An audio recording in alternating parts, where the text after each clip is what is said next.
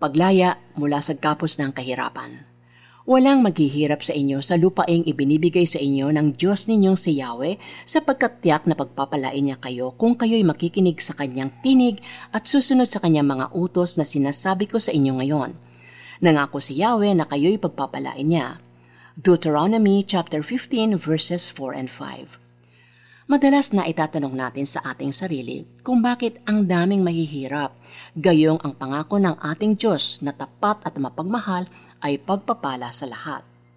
Ang daming bakit na nagpapahiwatig ng ating pagdududa sa katapatan ng Panginoon. Pero hindi sinungaling ang Diyos. Hindi siya tao na sisira sa kanyang pangako. May kondisyon ang kanyang pangako sa Deuteronomy chapter 15 verses 4 and 5 kung susunod tayo sa kanyang mga utos. Ano nga ba ang mga utos ng Diyos?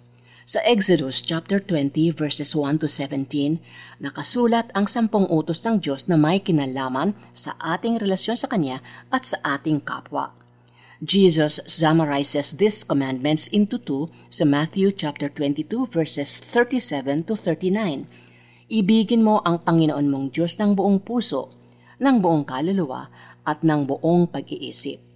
Ito ang pinakamahalagang utos ito naman ang pangalawa, ibigin mo ang iyong kapwa gaya ng pag-ibig mo sa iyong sarili. Gaano man kahirap ang buhay, may kapayapaan kung tunay tayong nagmamahal sa Panginoon ng buong puso.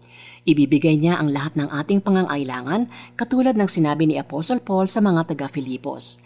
At buhat sa hindi mauubos na kayamanan ng Diyos, ibibigay niya ang lahat ng inyong kailangan sa pamamagitan ni Kristo Jesus. Mga taga-Filipos chapter 4 verse 19. Hindi man natin piniling maisilang sa kahirapan, maaari naman nating piliin ang landas tungo sa kasaganaan. Ito ay mangyayari kung hahayaan natin ang Panginoon na gabayan tayo sa ating landas. Ipinangako niya ito sa awit chapter 32 verse 8. Aakayin kita sa daan, tuturuan kita at laging papayuhan.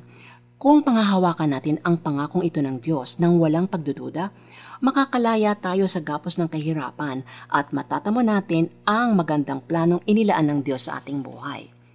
Manalangin tayo. Panginoon, maraming salamat sa inyong salita na punong-puno ng pangakong pagpapala sa akin. Patawarin po ninyo ako sa mga panahong pinanghihinaan ako ng loob. Simula ngayon, lubos akong magtitiwala sa inyong kabutihan at katapatan.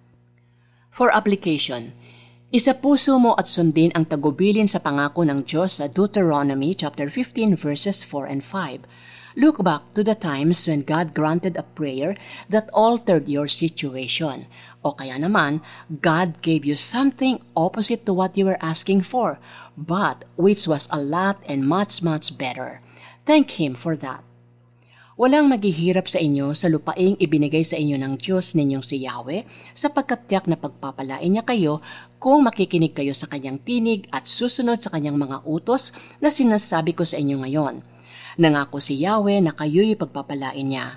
Deuteronomy chapter 15 verses 4 and 5. We can trust God to free us from the bondages that shackle us. Remember, God does not want us to live in poverty. He promised to give us an abundant life, but we need to seek Him first. This is Becky Cabral, Executive Producer of the 700 Club Asia.